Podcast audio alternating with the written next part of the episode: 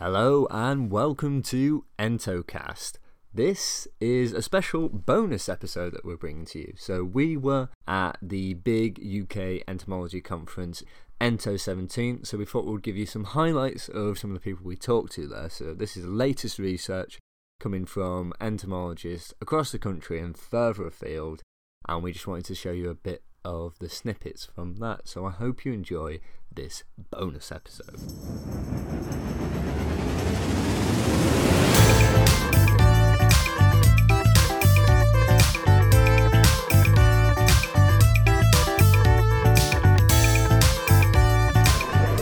Hello, listeners. We are here at Ento 17, the Royal Entomological Society's annual uh, conference. this is the main conference of the year that I know I myself look forward to greatly. And there's a great buzz in the room. Everyone is talking about all things entomology. We have lots of researchers from across not only the UK but from further afield as well. Uh, everyone is speaking about their research. We've got some fantastic talks on, uh, as well as poster presentations, and we are here talking to people about their research and what they've been getting up to in the entomological world. And I'm here too. Is this going to be a live thing or a recorded Should we get him to hold it?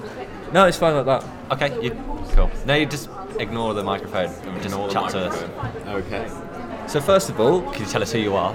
Fair enough, that's, that's a good place to start. Uh, Jordan Ryder, PhD student at Harper Adams University, and I work on bees. and Wow. what do you do with bees? I work on solitary bees and bumblebees, um, mainly Osmia bicornis and Bombus terrestris, and I'm looking at nutrition for them. Okay, and what is the most interesting thing about your research?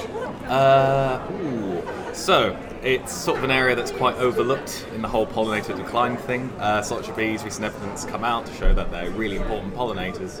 And I'm sort of really investigating to sort of get down to what's driving them and driving their sort of fl- floral resource selection and that sort of thing.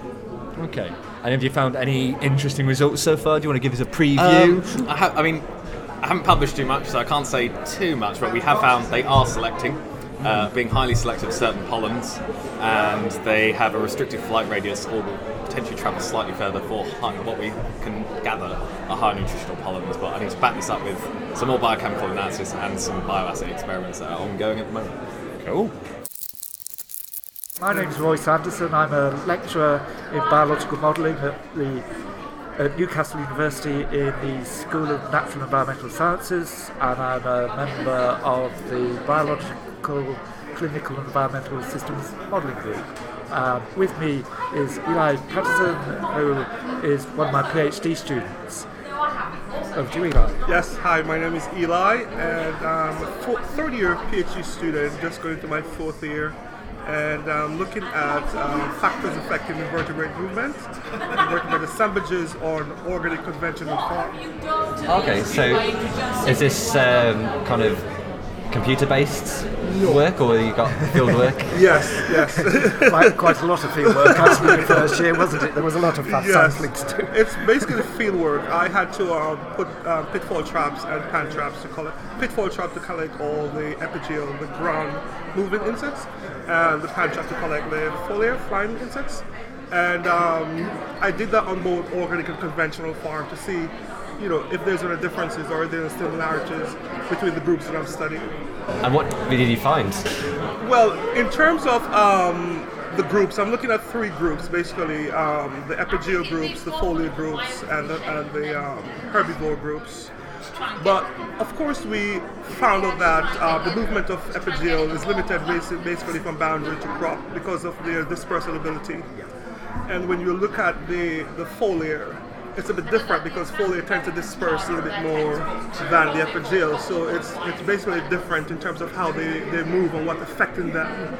When you think of the herbivore, basically it's in between in terms of the movement and in terms of what affecting them. So in brief, yes, the epigeal movement is different from the, the, the foliar and the things that are affecting them are somewhat different. it's a single farm, but it's been split into organic and conventional, and they they have different management systems on the two halves, obviously, but they also grow different crops. So you can't do a single analysis of all the data. Effectively, you have to analyse it as an organic farm or it as a conventional farm. But you do have the advantage that it's got the same climatic conditions, the same um, soil type approximately, it's all in the same area. Um, but we also have an advantage, although Eli worked his guts out in 2015, wasn't Yeah. it? It was your first full field season taking all these samples. Uh, and you did you did say in one of your talks just how many there were, and I was Yeah, blown 100 away by 180,808 insects collected. it- it's ground into his brain. That- well, they're the ones that you identified. Yes, yeah. yes, yes. So, um, but the farm has been uh, managed by the university like this for what 20 years, I suppose. Yeah. And um, so Eli has also been analysing. He, he sampled his insects using a standardised method that other scientists have used at the same site. So it's allowed him to look at, for example, what are the rotational patterns because the rotation systems are completely different as well. Yeah. So one has got a the organic's got a seven year rotation. The organic got an eight-year rotation for the for the organic and a five-year rotation for the conventional. Yes. So And did you find the rotation had an effect as well? Yes, Yeah. yes. The crops in the rotation has an effect on different groups differently also. it, obviously it's quite complicated analysis because you have to take into account what's the year to year differences in the weather. Yeah. So you have to partial all that out. But you also have what's the most dominant thing affecting the insects. It's what is the current crop. That is the dominant effect. But Eli also picked up effects from what was the previous year's crop. And there are also di- differences depending on whether or not there had been soil disturbance. In other words, was the previous year to do with ploughing, which would be with your conventional arable crop, or, for example, on the organic system, you get a three-year where you've got grass clover laying. And during those three years, the insect community changes. As, it, as there's no soil, there's no soil disturbance, and then suddenly you get the soil disturbance comes in when it goes into is it wheat that immediately Yeah, follows the wheat, grass, yes. grass clover ley Yes. and so on. So you get that sort of effect comes in. It's almost like a succession effect that Yeah. you can pick Yeah. up and get reset. I'm Michelle, I'm from Edge Hill University. Fantastic. And what do you research there? Population genetics for the marsh fritillary butterfly in Great Britain. Wow, that sounds really interesting. Can you tell us a bit more about that? So the marsh fritillary butterfly has undergone quite serious declines in the last 20 to 30 years. It's been declining for over a century, but it's got really bad recently. So what I'm looking at is individual populations of the marsh fritillary within Britain to see what the differences in genetic diversity are between different stable populations, declining populations, and then reintroduced populations as well. Okay, so is that kind of looking more for perhaps a cause of some of the decline, or is it more for conservation in terms if we know how diverse we can maybe help with linking It's- up populations, It's both, really. Um, in places, it's declining despite available habitat, so we're wondering if it might be inbred and declining for that reason, which then leads into the conservation argument of do we need to start artificially moving butterflies around to restore the connectivity of the habitats? Wow, it's really interesting. So, what are your findings so far? Anything you can tell us? And the one, the population I've really looked at so far is the Cumbrian marsh fritillary, which is actually a reintroduced population. So in that case, it dropped down to a single sibling web containing 150 larvae.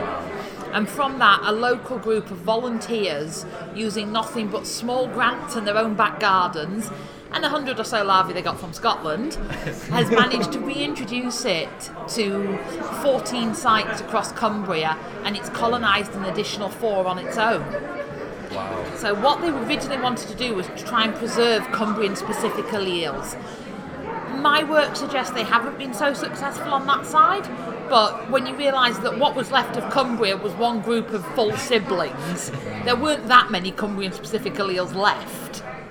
As, yeah, I guess still a, a really good conservation win. It's a good story. conservation win in that we got it there and we've also demonstrated the success of captive breeding for the species. Mm-hmm. But what we really need to do is now apply that to other populations before it hits that level of low. If they'd been able to implement this 10 years earlier in Cumbria, we'd be looking at a very different answer. I'm Jenny Hodgson. I'm a conservation biologist at the University of Liverpool. Oh, excellent. And what were you talking about? I was talking about my work on ecological networks, um, particularly habitat networks, the networks of habitat patches that species need to survive and what kind of networks they need to be able to adapt to climate change. Are there any projects in particular within that that you're, you're talking about? So my work has always had a theoretical angle and an empirical angle. So I talked about the real range expansions that are going on in UK species. There's some of the most, uh, some of the best studied um, insects in the world are in the UK, and we know a lot about where they've been in the past. And because the UK is also at the northwestern edge of Europe, we have a lot of species that occur in the south of the UK that didn't used to occur in the north, but they are gradually shifting northwards and expanding to their northern edge because of climate change. So I talked a bit about that, about a species that we've studied in detail called the silver spotted skipper, which is a specialist butterfly that's expanding through fragmented landscape of habitat. And then I talked about some theoretical work that I did on if you've got a given amount of habitat, what is the absolute best way to arrange it spatially in order to make the uh, to allow a species to shift its range faster. So, what were the findings for this? Of the theoretical study, Yeah. um, the findings were that there are particular arrangements of habitats that are uh, best for range shifting, and they're not exactly the same as the patterns that are best if the climate isn't changing and the species doesn't need to move. Because if it doesn't need to move, you can clump all the habitat together and leave big gaps between clumps. If the species does need, does need to move, it needs somehow to to get between those clumps. So you don't necessarily have to have a big continuous corridor, as you might imagine, like the M1 motorway, but you do need to have regular amounts of habitat within striking distance for the species, depending on its dispersal distance, Wow. and they need to be going in the right direction. Yeah. So I guess it's really easy to see the application of this in, in terms of conservation. This kind of research is really helpful for people. Yeah, and I have been working in collaboration with a few conservation organisations to see how this can be applied to um, their, their planning. So they have really ambitious goals like restoring 15% of degraded ecosystems. That's an, uh, a goal under the Convention on Biological Diversity. It's not quite clear what that means yet or, or how they're going to achieve it, but to think about how they achieve it in the best way is, um, is something they're really interested in. I'm Darren Evans. Um, I work here at Newcastle University, and I'm one of the conveners for this conference. Brilliant. And uh, what is it that you work on? So I work on um, species interaction networks, um, in particular, trying to link plants, insects, mammals, birds, soil microbes, and so on together into this large um, network framework that we use, which we're beginning to have the computer processing power to begin to interrogate and understand. So it's quite quite an exciting time to be looking at how ecosystems form and also some of the co-evolutionary aspects of that too. Brilliant. And as one of the conveners, how do you think the conference is going so far? I think the conference is going very well. So um, the the theme was obviously around entomological networks, Yes. and um, we very specifically focused on networks in its broadest sense, because of people are either working on social networks. We've had some really good talks about that. Um, or they're looking at species interaction networks or uh, gene networks as well. So um, I think it's sort of people are beginning to think about how to link up the sort of work they do in a wider context. Cool. And if you were to tell us the most interesting thing, in your opinion, about your research, what would that be? You often hear um, this sort of arguments between taxonomists and molecular ecologists saying that what they do is, is, is best, or how molecular ecologists tend to think that there's no need for taxonomists and so on. Um, and I, I really don't see that at all. Um, one of the things working on species interactions that I really enjoy is that although we know a huge amount about the natural history of insects or birds, mammals, whatever, particularly in the UK, we still know very little about the direct and indirect ways in which those organisms interact.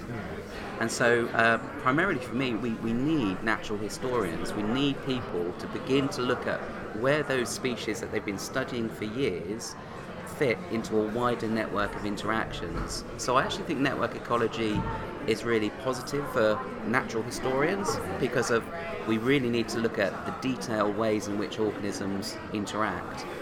Um, and so I see um, molecular ecology and taxonomy as a two-way street. Right, uh, my name is Jasper Hubert. Um, I've been working in entomology now for about eight years, and I'm working uh, for a company that does biological control in uh, in glass houses, uh, in, in strawberries and tunnels and so on across the country. Um, I've started uh, researching this uh, here in Newcastle. Actually, started here. Uh, started off with en- well with the normal biology with the Gordon Port, and then went down to London to Imperial uh, to do the entomology there. And yeah, and now working in crop protecting for the past eight years. So, can you tell us what that involves? Uh, involves a lot of driving, a lot of driving to different farms, and uh, then when I'm actually there, of course, it well, it uh, involves setting up a program um, of release dates for certain insects, basically for beneficial insects, um, to combat the pests, and then on my behalf, often to uh, well, to convey the knowledge, of course, on how to do that, to train the people up, to show them what they have to look for, um, what are the good signs, what are the bad signs, so that they can more effectively manage their own populations uh, of, of insects to see what is coming and to uh, be proactive about it and. Uh, well, see when there is a problem coming, basically, to, to know wh- which insects to use against that, or as well, of course, and for me too, as a backup, every two weeks I will visit the farms and have a look myself and see what is going on and help them with the decision-making process. Proper IPM then. Aye, yeah, yes. And what would you say is the most enjoyable part of your job? Um, the actual crop walking, most likely, because that is the actual part which is most, well, it's the closest to the entomology part. You're just walking around the, fa- the farm and you turn over leaves and you look what's underneath it, and um, that is the best part. The rest is paperwork and driving. I don't need to ask you what the least enjoyable Yeah, part is. then. paperwork and driving. Yeah. Okay, fantastic. Uh, how do you find the sort of move from academia to more of an industry? Um, weird. Yeah? weird. First of all, like on my first day, for example, um, like it's particularly coming from a like being obviously a poor student background and so on, uh, having your first work day and people just give you a laptop and a car and a phone and a credit card and just uh, there is so much money in industry. It is quite a change, of course, from academia, and. Um, uh, something which you don't necessarily see at the very beginning of the job, but like kind of you, you, you get that feeling more and more as you do the job. Uh, that there is um, uh, a little bit of in the the professional work, the, the, the non-academical work, is not necessarily as impartial sometimes as the academia work would be. Um, Then, do you have a, a kind of favourite pest to deal with or a favourite crop where you think, oh yeah, I'm, I'm going to this farm today, I'm going to see this thing, uh, just Um, interesting? Yes, yes, definitely. It, it's it's a mixture. A depends on which grower you're gonna see. It has a big impact. Some are nicer, some are not so nice. But uh, that, that's of course. But uh, yeah, of course, it is. Uh, there are certain crops which are easy. I, I consider them easy. Peppers, consider them walk in the park, really. Uh, whereas some other crops, I'm gla- I hate them. I, I hate tomatoes, for example, and all those things. Terrible crop. Um, I work mainly in soft fruits and strawberries, which is fantastic because on a sunny day to just walk around strawberry fields and do um, quality control sampling of the strawberries and so on is just fantastic. And of course, there is the fact that, um, which my customers maybe don't like too much, but when things go wrong, you get to witness it. And it's fantastic when you see millions and billions of insects devastating a crop. It's also very interesting. It's just as interesting as seeing, of course, then the good guys wiping out the bad guys again. But these are just things that you. Um, well, yeah, you, you, don't, you don't get to see them on a on a day-to-day basis uh, if you're not in that job. Let's say this way, yeah. My name is Michael Hassell, and I'm currently the president. Um, I um, started doing entomology as a PhD student in 1964, which must seem a rather long time to guys like you. Um, and uh, now I'm retired, and after many years doing insect ecology, I That's still my, my love. Um, but most of my time now is spent at the more sort of organisational level.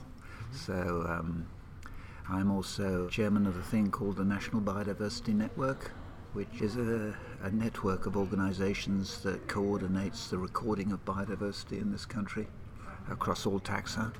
Um, and it's it's one of the nice things about um, being old and experienced, and uh, you play one's part doing that sort of thing. Awesome. And what was the most interesting part of your research? Well, starting, I suppose, around 1970 was a time when the principles of um, ecology weren't weren't very well established in a sort of theoretical mathematical sense, and that was a time when um, a lot of the theory of population dynamics was written, and I had a part in that, and uh, it was a very exciting time. So, one of the things we've noticed here at ENTO it seems to be a very diverse range of delegates. Do you think that's one of the strengths of the conference?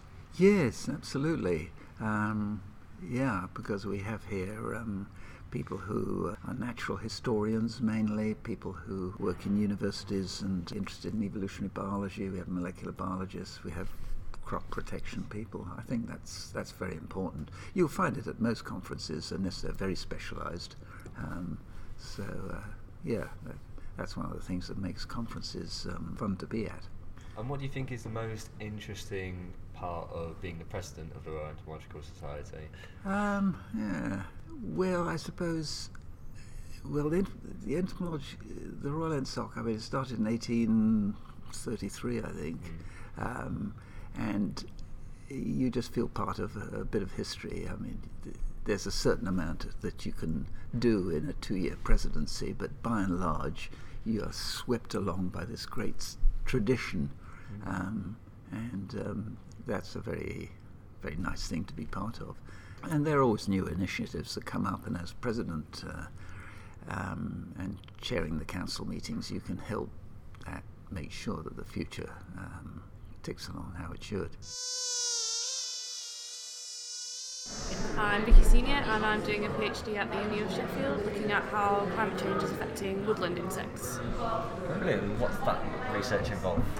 Uh, lots of different aspects. So I've got some long-term data sets I'm working with. I'm also collecting more on a couple of shorter-term data sets, but still kind of long-term projects, and trying to do some kind of experiments as well. So lots of different aspects of looking at climate change.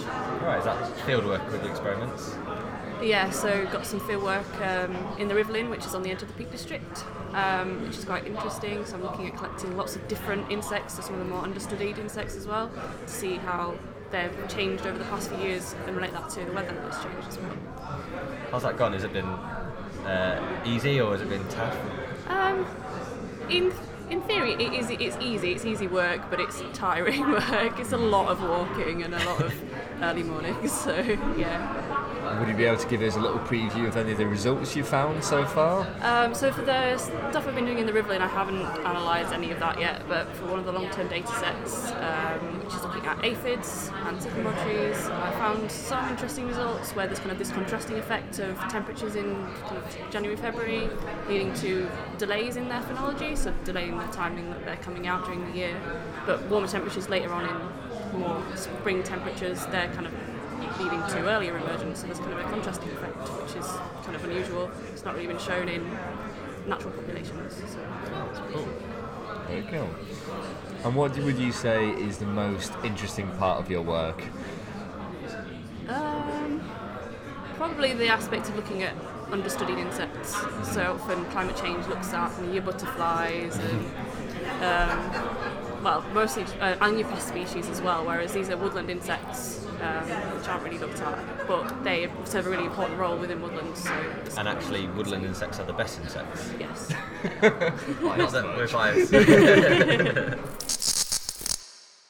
I'm Ashleigh Whiffin and I am Assistant Curator of Entomology up in Edinburgh at National Museum Scotland. So as Assistant Curator it's a pretty variable job. Um, every day I'm doing different things, whether that's curating the collection, adding new specimens into the collection, um, going out to the field collecting additional material, um, or taking members of the public round on tours. We now host monthly tours of the collection just to make it more accessible to the public, um, or doing ex- external events and giving external talks. Um, also hosting well, many visitors to the collection, giving them access to the research specimens. Um, and yes, just uh, doing all those things in rotation in a completely haphazard manner sometimes, but um, it keeps it very exciting and very, very interesting. So I really enjoy the job. And uh, how do you find that relates to other areas like entomology, like uh, academia? Yeah, there's lots of overlap. So we work with universities, we work with other museums, um, and sometimes they're joint projects, so sometimes we're quite involved. Um, other times it's just simply providing the access, um, so um, just that kind of side of it, hosting them as visitors um, and providing the specimens that are needed. Um, other times developing ideas and projects. So recently we collaborated with the Royal Botanic Gardens of Edinburgh, and we had a joint thing going with them because their uh, corpse flower bloomed. So I was my focus is carrion insects. I was quite interested to monitor that and do some collaborative work with them. Suddenly, we didn't get the insects we were hoping for, but um, it was still great to work with them and really expand our network of um, organisations that we collaborate with. So, how did you end up getting involved and end up doing this job in the first place? Um, I kind of went the back route. So, my BSc was in forensic science. I really got into carrion insects in a big way then, and uh, but realised I needed to broaden out a bit more because uh, I wanted to learn about general entomology. So I did the masters, I did the MSc at Harper Adams. It was actually the first year to do it at Harper Adams, um, and yeah, I have since then been very, very fortunate that the people that I met through the Masters gave me some valuable work experience. So I did volunteering at the Natural History Museum for six months, uh, which helped me get a job at Edinburgh University, where I worked as a research technician looking at burying beetles, and then jumped from there to the museum environment. And once I was in the museum, that was it. There's no going back. I just think that it's a fantastic place to work, yeah. Um, and so I've been there for three years now. And that's the path I'm sticking to. What do you think are the best and the worst parts of your job? Oh, there's a lot of really good parts. I think the worst part is that there's sometimes too much stuff. Uh, too much that you want to get involved with, um, lots of potential projects, and uh, some of them time consuming. So you really have to uh, limit yourself and be very organised and prioritise. Uh, so I think just yes, there's quite a lot to get your teeth into. Uh, the best bits, field work is an absolute joy. Uh, getting out and seeing things uh, live, um, and yeah, watching the behaviour and yeah, going to new places. That's one of the best bits. And then the other thing is collaborating. So constantly meeting new people, uh, other entomologists and members of the public. Um, just uh, yeah, basically sharing our passions together. I'm Matthew Esch. I'm from a master's student at Edgehill University and also co-runner of the Silphidae recording scheme. Oh, brilliant! That sounds really yeah. interesting. Could you tell us a bit about that? Yeah, the recording scheme started with Ashleigh Whiffin, who I believe you've already yeah. interviewed. um, she tweeted me. I started my Twitter account for my research, mm-hmm. and it was all about the Silphidae. And she just tweeted me saying, do you want to start a scheme? I was like, oh yeah, of course. um, and then yeah, so it's been what, nearly 18 months now. So we've run workshop, run a workshop at Edgehill University. Had over 20 people. Um, it was all run for free. My head of department was very nice like that. Um, so yeah, and everyone really good feedback from it, and feedback from the scheme in general. Presenting at NBN conference. Wow. Yeah, so Ashley did a short talk and I did the poster and stand and stuff. We actually had a live Silphidae family there. Oh, awesome. Nicrophorus vespilloides, so we had a little. Cool. Um, we had a rotting carcass. Luckily, it, it, was in a sealed box. Oh, sealed box. Yeah, looks like the safety form for taking that in. yeah. and you could. Li- it was only. It had a like an inch of soil in there, and you could lift up, look underneath where the carcass was. You could see the larvae um, start moving around. You could see the pair, the male and female, you know, actively caring for them and everything. It was great. So that's really cool. Yeah, and generating lots of records as well. Yeah, yeah, exactly. And there's people that you don't often get to see it visually. Hmm. You hear about it with me rambling at entos and things like that. But yeah.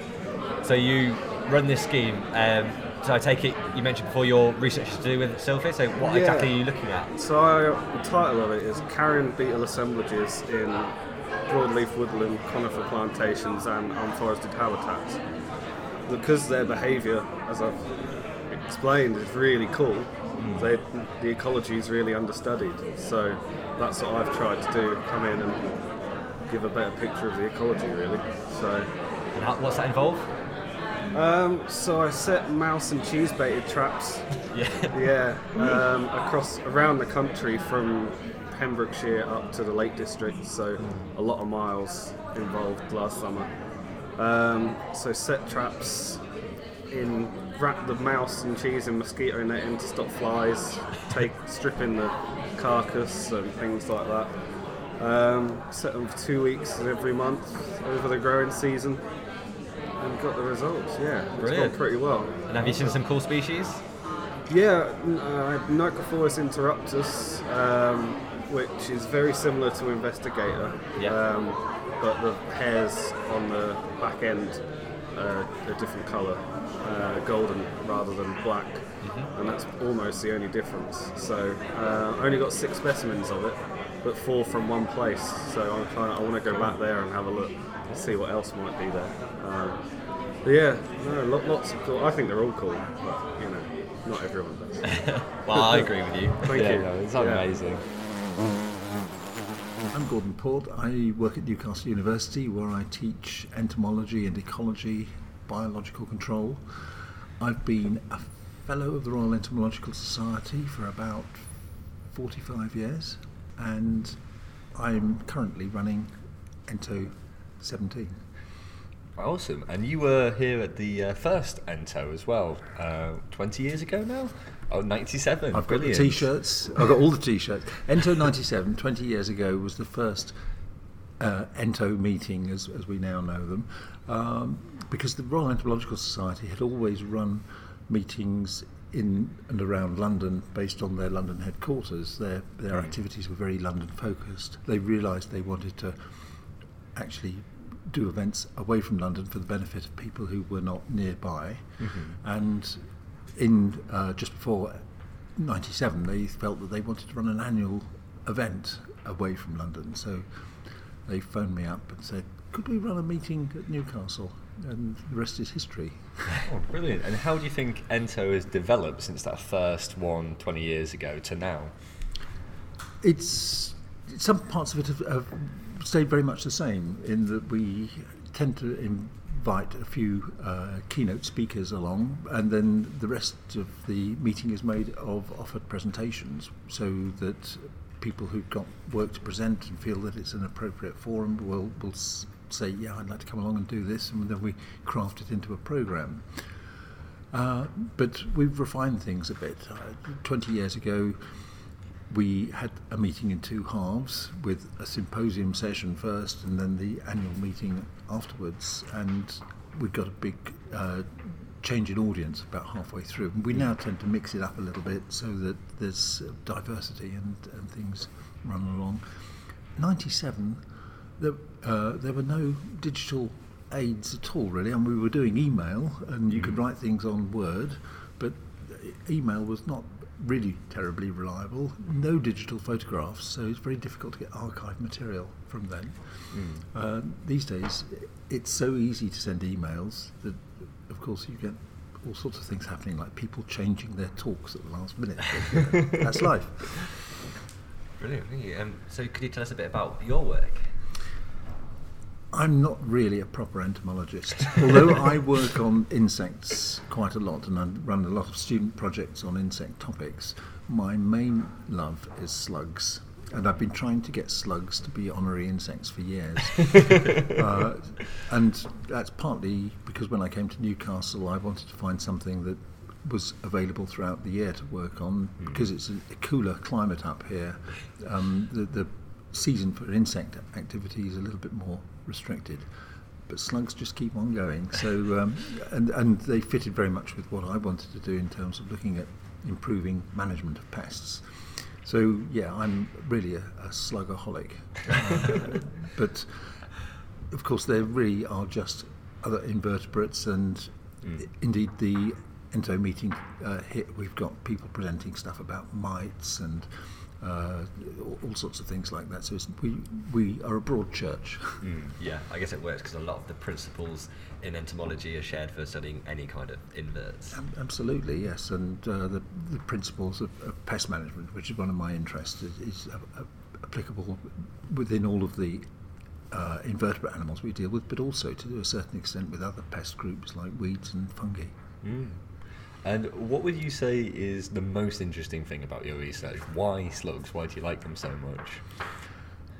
Well, the reason that slugs are so interesting is, so, is because they're so clever. They're so much cleverer than insects. they, they really are. They, they, well, they, they learn things. They have, they go back to a home every day after they've been foraging. They Mm. learn what is good food, what is not good food, and they're very, very sensitive to the environment around them, which is really crucial for them in terms of their survival because they, they, you know, they're, they're wet, slimy animals and could soon dry out if they got into the wrong situation. But it is that uh, ability to learn so much about what the environment is doing to them Mm. that makes them so difficult to predict. So we, we have to actually. The only way, way we can deal with them is to pr- try and persuade them to eat food that's got poison in it. and you know, they're not stupid. they, they tend not to eat it very readily. Uh, there are biological controls available, and we'd love to make that a much more uh, accessible way of, of dealing with uh, slugs, but it, it's very much more expensive than the chemical control. And I, whilst I, I always tell people that I'm interested in managing slugs, I suspect really what I'm trying to do is manage farmers and gardeners to stop them using too much pesticide uh, and just using it when it's absolutely vital and it's going to be effective. Mm. And do you have a favourite species of slug?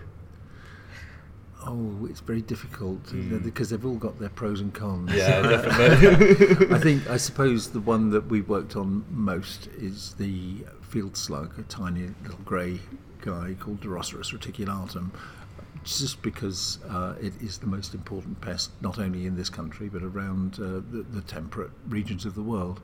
But then you get all sorts of exciting species like the leopard slug, which hangs from a rope of mucus when mating and swings around in the air, and you know, it's just well, let's not go there.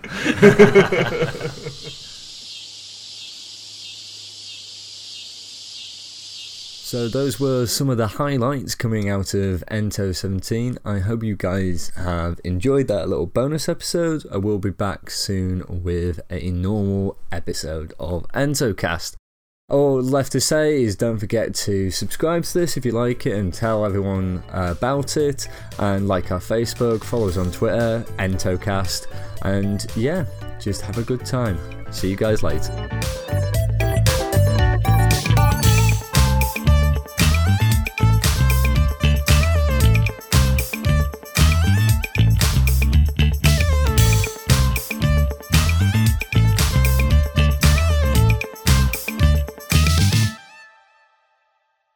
I mean, most of the time I'm in the lab, I am sliding around in my movable chair, or spinning on my movable chair, whichever comes first. To be So honest. basically, if you're walking, it's field work.